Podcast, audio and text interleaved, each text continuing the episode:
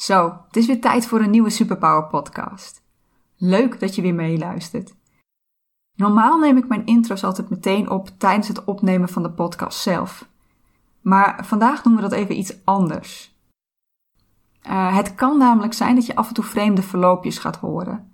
Dat het lijkt alsof ik de podcast even stil heb gezet, de opname, en dat ik later verder ben gegaan, waardoor, je, waardoor er even niet hetzelfde gevoel in het verhaal zit. En je raadt het al, dat is ook zo. Want halverwege de opname besloten de buren blijkbaar groot onderhoud te moeten gaan plegen, waardoor ik regelmatig moest stoppen vanwege de geluidsoverlast. Ik had alleen weinig zin in om op een rustig moment weer helemaal opnieuw te beginnen. Daar moet je even doorheen luisteren. De podcast van vandaag gaat over burn-out en dan niet over hoe je daarin terechtkomt of hoe ik hem heb ervaren, maar vooral wat je moet weten om er niet weer in terecht te komen. En Iets wat je misschien ook wel toe kunt passen om, om te voorkomen dat je er überhaupt in terecht gaat komen. Lange intro, laten we daarmee ophouden en beginnen. Welkom bij de Superpower Podcast. Ik ben Anneke Procé, loopbaancoach. In deze podcast laat ik jou zien dat je geen genoegen hoeft te nemen met jouw werk als jij hier niet gelukkig van wordt. Als jij hier geen voldoening uit haalt en als jij voelt dat er werk is wat wel authentiek bij jou past. En ik neem je mee op de ontdekkingsreis naar jouw superkrachten, zodat jij het beste uit jezelf, uit je werk en uit je leven kunt halen. Je weet waarschijnlijk wel dat ik een paar jaar terug een burn-out heb gehad. Ik werkte toen nog in loondienst en ik vond er helemaal niks meer aan. Maar ik zag dat niet als voldoende reden om dan toch andere stappen te gaan zetten. En hoewel ik het er later misschien nog wel een keer over ga hebben over hoe ik er überhaupt in terecht ben gekomen en hoe ik die burn-out heb ervaren, wil ik het nu vooral hebben over hoe ik er nu in sta. Ik weet niet of je regelmatig mensen spreekt die door een burn-out zijn gegaan. En ik denk ook wel dat de meningen erover verschillen. Maar ik merk in ieder geval dat onder de coaches en onder de mensen die veel met persoonlijke ontwikkeling zijn gaan doen, dat er nogal de tendens heerst dat het het beste is wat ze ooit is overkomen. Want ze hebben er zoveel van geleerd. En ja, ik ben zelf ook coach en ik deel deze mening deels. Ik heb er ook ontzettend veel van geleerd, ik leer er nog steeds van. En het heeft mij ook ertoe gezet om weer stappen te gaan zetten die ik anders misschien wel nooit was gaan zetten. Puur omdat mijn leventje zo lekker veilig was. De comfortzone is wat dat betreft af en toe echt een bitch. Maar is het het beste wat me ooit is overkomen? Dat denk ik niet. Ik vind het eigenlijk vooral jammer dat zo'n wake-up call voor mij noodzakelijk is geweest en voor zoveel mensen noodzakelijk is. Achteraf gezien zou ik hebben gewild dat ik veel eerder stappen was gaan zetten, want eerlijk gezegd, wat ik me ervan herinner, het is gewoon een verschrikkelijke shitperiode. Een periode waarin je hele leven op zijn kop staat. Je weet niet wat je met jezelf aan moet. Je lichaam reageert op een manier die je volkomen vreemd is en ondertussen heb je 0,0 energie om daarmee om te gaan. Ik had hem graag overgeslagen en had graag die zo felbegeerde levenswijsheid gekregen zonder die burn-out. Klinkt dit als een pleidooi om jou op te roepen om hier eerder mee aan de slag te gaan en niet in je comfortzone te blijven zitten? Die comfortzone die eigenlijk helemaal niet zo comfortabel voelt omdat je eigenlijk al een tijdje met tegenzin naar je werk gaat? Ja, ik probeer hiermee wel over te halen. Om eens kritisch te kijken of het voor jou tijd is om stappen te gaan zetten. Wees die burn-out voor. Leer eventueel van mijn ervaringen. Is mijn burn-out toch nog ergens goed voor? Maar er zullen vast ook luisteraars zijn die wel al te maken hebben gehad met een burn-out, bij zichzelf of bij iemand die ze goed kennen. Of die er al een keer bijna tegenaan hebben gezeten, maar op dat moment nog net de dans zijn ontsprongen. Want dat laatste heb ik ook gehad. Ik heb bij een eerdere werkgever al bijna in een burn-out gezeten. Wist ik op dat moment niet. Dat besefte ik me pas toen ik al lang en breed echt in een burn-out zat. En na deze podcast zal je begrijpen waarom je ook die bijna burn-out serieus moet nemen. Anyway, als jij dat herkent, die burn-out, die bijna burn-out, of die burn-out bij iemand die je goed kent, dan herken je vast ook wel dat er allemaal redenen waren, allemaal oorzaken die ervoor hebben gezorgd dat je daarin terecht bent gekomen. Je vond je werk niet leuk meer. Je zat in een team met vervelende mensen. Er werd steeds weer werk jouw kant op geschoven waar je echt geen nee tegen kon zeggen. En er was altijd wel weer een andere deadline die gehaald moest worden. Allemaal waar, absoluut. Dit draagt allemaal bij aan de stress die er uiteindelijk voor zorgt dat je in die burn-out terechtkomt. Ik had dat ook. Ik had echt geen zin meer in mijn werk en in mijn functie zat voor mij geen uitdaging meer. Maar werk van anderen overnemen leverde juist weer een heel ander type stress op, omdat ik bang was dat ik dat helemaal niet kon. En dat in een periode waar de werkdruk enorm hoog bij ons was en er van ons werd gevraagd om op alle punten bij te springen dat we konden. We waren bezig met een project voor een grote klant. Voor dat project was twee jaar berekend en uh, we waren ondertussen bijna drie jaar bezig. Even heel snel hoofdrekenen. Nee, we bleven niet binnen de deadline. We waren ondertussen al bijna een jaar over de deadline heen. Nou is het in de IT helemaal niet raar als projecten wat langer duren. Daar ga je eigenlijk aan de start al van uit. Er komt altijd meer werk bij. Of er is een verkeerde inschatting gemaakt voor een aantal onderdelen en die duren daardoor langer. Maar een jaar? Dan kun je je denk ik wel voorstellen dat de klant ongeduldig begint te worden en uh, bij het management in de nek begint te hijgen. En dat management komt vervolgens hetzelfde doen op de werkvloer. Jongens, het moet echt af. Hoe kunnen we nog een tandje extra bijzitten om dit zo snel mogelijk klaar te krijgen?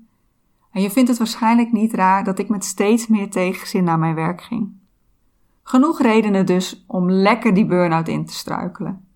Maar dit zijn allemaal redenen, oorzaken die buiten mezelf lagen. Ja, die werkdruk die was zo hoog. En mijn werk is niet leuk. En zo waren er nog wel meer, maar niks hiervan wijst naar mijzelf. Oké, ik heb nooit gezegd of gedacht dat de burn-out helemaal buiten mezelf heeft gelegen. Ik heb ook altijd wel ingezien dat ik ook dingen zelf anders had kunnen doen. Ik had sowieso eerder aan de bel moeten trekken. Maar ik denk wel dat ik altijd heb gedacht dat het magisch goed zou komen als ik niet meer in die situatie zou zitten. Daarom deze podcast. Want ik kom er nu achter dat alleen het veranderen van je omgeving, van je situatie, niet voldoende is. En het is nog steeds belangrijk hoor om te kijken naar welke externe factoren ervoor hebben gezorgd dat jij ziek bent geworden. En om daar ook mee aan de slag te gaan, want dat is eigenlijk waar ik na mijn burn-out wel een fout heb gemaakt. Ik ben nog heel lang blijven zitten op diezelfde plek waar ik ook ziek werd. Nou, allemaal in de hoop dat het op relatief korte termijn wel zou veranderen en dat, ja, dat deed het niet. Ik zie heel vaak dat mensen denken dat ze weer beter zijn en dat ze dus weer gewoon aan de slag kunnen, alsof er niks is gebeurd. Maar dat is er wel. En er is echt iets wat ervoor heeft gezorgd dat jij bent uitgevallen. Zeg niet, het viel van mee. Uh, zo erg is het hier helemaal niet. Er is iets wat jou ziek heeft gemaakt. Maar wat er in jouw omgeving moet veranderen is niet genoeg. Want ik kom er ondertussen ook achter dat het niet alleen externe factoren zijn geweest die ervoor hebben gezorgd dat ik ziek werd. Ik ben zelf ook natuurlijk een groot deel van die oorzaak geweest. We zijn ondertussen anderhalf jaar verder sinds ik uit loondienst ben. En oké, true, mijn echte herstel begon daarna pas. Maar het gaat ondertussen wel stukken beter met me. Ik ben iets totaal anders gaan doen. Niet meer in loondienst met van die deadlines die je continu aan zitten te staren. Uh, niet meer van dat vervelende werk, maar iets wat ik ook echt gaaf vind om te doen, coachen. En niemand meer die mij vertelt wat ik wel en niet moet doen, behalve ikzelf als zelfstandig ondernemer. Total change of package, right? Alles wat een burn-out bij mij kan veroorzaken uit de weg geruimd, toch? Wel, alles behalve ikzelf. En de afgelopen tijd merk ik dat ik weer regelmatig ontzettend moe ben. En dan niet op een manier zoals je je voldaan moe voelt na een productieve werkdag. Nee, gewoon leeg, uitgeput. Vermoeider dan ik zou moeten zijn. Dus ik moest bij mezelf uit gaan zoeken waar dat dan door komt. En wat blijkt? Ik ben zelf mijn grootste stoorzender. Ik doe namelijk nog steeds wat ik ook deed toen ik nog in loondienst werkte. Alles moet nog steeds af en het liefst gisteren. Ik moet door, door, door, want anders krijg ik mijn onderneming nooit goed van de grond. En er moet ontzettend veel gebeuren. Daar heb ik me ook echt wel een beetje in vergist. Dus ik heb ook een to-do-lijst die nooit afkomt. Kortom, ik maak veel te lange dagen om een goed gevoel van voortgang te kunnen krijgen. En ik was toen ik stopte met werken zo ontzettend blij dat ik nooit meer uren bij hoefde te houden. Tenminste, dat dacht ik. En toen kwam ik erachter dat je als ondernemer aan een minimum van 1225 uur per jaar moet voldoen. En dat je bewijs daarvan moet kunnen overleggen als de Belastingdienst er ooit om vraagt. Weer iets wat mij loopt te pushen om ook echt die uren te gaan werken. En misschien denk je nu, maar die 1225 uur, dat is toch een externe factor? Ja, maar ik ben de persoon die daar een probleem van maakt, die zich daardoor laat opfokken. Want het is nu juli en ik zit op meer dan 1000 uur. Het is echt niet iets waar ik me zorgen over hoef te maken. Een laatste ding waar ik, in ieder geval tot nu toe, uh, achter kwam, is dat ik me ook behoorlijk kan laten leiden door boodschappen van buitenaf. Deze wereld als zelfstandig ondernemer is nieuw voor mij. Dus ik leer graag van de mensen die hier al wat langer doorbrengen en weten hoe het werkt. Maar er zijn heel veel wegen die leiden naar Rome en elke business coach heeft zijn of haar favoriete manier. En vaak met de boodschap: als je dit niet doet, dan kom je er niet. Maar stel dat je dan zeven verschillende boodschappen krijgt en je bent daar gevoelig voor, zoals ik. Dan zijn er dus zeven manieren die je allemaal in moet zetten. Voel jij die burn-out alweer grijnzend toekijken? Ik namelijk wel. Het gaat alleen natuurlijk totaal niet om mij en waar ik tegenaan loop. Waar ik jou bewust van wil maken is dat ook jij je eigen zwakke schakel bent in het geheel. De mensen die gewoon elke dag rustig naar hun werk gaan. Hun werk zo goed en zo kwaad doen als het gaat. En aan het eind van de werkdag denken: morgen weer een dag. Die komen niet in een burn-out terecht. Het zijn de mensen die altijd al hun taken af willen maken. Die geen nee zeggen als er weer een verzoek binnenkomt. Die denken dat het allemaal hun verantwoordelijkheid is en geen hulp inschakelen. Die vinden dat afspraak is afspraak en ik heb dit nou eenmaal beloofd. En die niet aangeven dat het ze te veel wordt. Kortom, die mensen die altijd dat stapje harder denken te moeten rennen, die komen in een burn-out terecht. Het is niet alleen jouw omgeving, niet alleen jouw situatie. Het zit ook in jouw persoonlijkheid. Wat ik je wil aanraden, waar ik je toe hoop aan te zetten, is dat jij gaat onderzoeken waar jij jezelf saboteert. Of waar jij jezelf saboteerde voordat je in een burn-out terecht kwam. Want de kans is groot dat je dit weer gaat doen. Dat jij straks de nodige veranderingen gaat brengen in jouw werk of privé, of al hebt gedaan. En je bent vol goede moed weer begonnen. Dat je dan weer in diezelfde valkuilen trapt, waardoor je weer in die burn-out terecht gaat komen. Dus, ben jij die persoon die altijd maar doorgaat? Ben jij iemand die veel te lange werkdagen maakt en het moeilijk vindt om rust te nemen? Ben je iemand die ook na werktijd nog wel even die laptop openklapt of nog even die e-mail beantwoordt? Ben je iemand die kosten wat kost deadlines wil halen en altijd zijn of haar afspraken na wil komen? En daar is niks mis mee, hè, betrouwbaar willen zijn. Maar soms is het beter om eerlijk te zijn als iets niet gaat lukken. Ben je iemand die nooit nee wil zeggen als je gevraagd wordt om die extra taak op te pakken of nog even die paar extra uur te werken? Of ben je iemand die niet durft aan te geven wat voor jou wel en niet werkt? En het kan zijn dat het echt iets totaal anders is voor jou, waar ik nu zo 1, 2, 3 niet op kom. Maar ga dit onderzoeken. Want als je dit van jezelf weet, dan kun je er ook bewust van worden als dit weer gebeurt. En dat begint misschien met je achteraf realiseren dat je er weer in bent getrapt. Dat je bijvoorbeeld al ja hebt gezegd voordat je jezelf tegen hebt kunnen houden.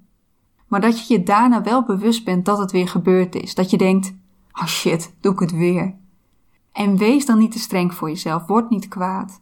Want het begint allemaal met bewustwording. Daarna kun je het veranderen. Een andere keer besef je het jezelf op het moment dat er iemand aan je bureau staat. En dan kun je even heel goed nadenken of je het echt wilt of niet, of je het wel echt op kunt pakken. Maar als jij jezelf er niet bewust van bent, als jij niet weet hoe jij jezelf saboteert, dan ga je daar geheid weer in trappen. En dan maakt het niet uit wat jij na je burn-out gaat doen. Je gaat echt weer in die oude patronen vervallen. Ik merk dat in ieder geval wel heel sterk aan mezelf. En ik zit nu in het stadium van bewustwording. Dat ik het af en toe gewoon negeer als ik halverwege de middag me echt niet meer kan focussen. En mijn lichaam eigenlijk niet meer wil en dat ik dan toch doorga, omdat ik toch die taak af wil maken. Voor mij is nu de volgende stap om het eerder te gaan herkennen en dan al in te grijpen. Wat ik de komende periode ga doen? Ik ga minder aan mijn to-do-lijst hangen. En dat betekent ook dat ik een aantal dingen die eigenlijk voor mij vaste prik zijn, dat ik die minder ga doen. Dat wekelijkse blogartikel, dat gaat even niet lukken, denk ik. En ja, misschien kom ik er wel achter dat een blog voor mij helemaal niet werkt en dat ik ermee ga stoppen. Dat, dat weet ik gewoon nog niet. Nou, maak je geen zorgen over de podcast. Daar ligt al het een en ander voor klaar en die vind ik gewoon ook veel te leuk om te doen. Dus ja, daar ga ik gewoon lekker mee door. Ik ga juist meer tijd maken om te experimenteren. Want in plaats van al die goede adviezen volgen, wil ik uitvinden wat ik nou super gaaf vind om te doen. Zodat het minder gaat voelen als moeten en meer als willen. Ja, en ik hoop ook dat ik meer rust ga durven nemen. Tijd om die vermoeidheid weer achter me te laten. Ik hoop ook dat jij voor jezelf gaat ontdekken welke sabotage jij uit de weg moet ruimen. En dat je gaat experimenteren met hoe je die zelfsabotage kan tackelen. Vond jij deze podcast nuttig, informatief? Heeft het jou inzicht gegeven? En dan zou ik het heel fijn vinden als je voor mij deze podcast op iTunes wil raten en of reviewen. Want daarmee komen nog veel meer mensen met deze podcast in aanraking. En deel hem ook vooral met anderen die ooit in die burn-out of bijna in die burn-out hebben gezeten, zodat zij hier ook nog weer meer van kunnen leren. Voor nu is het het einde van deze podcast. Tot volgende week.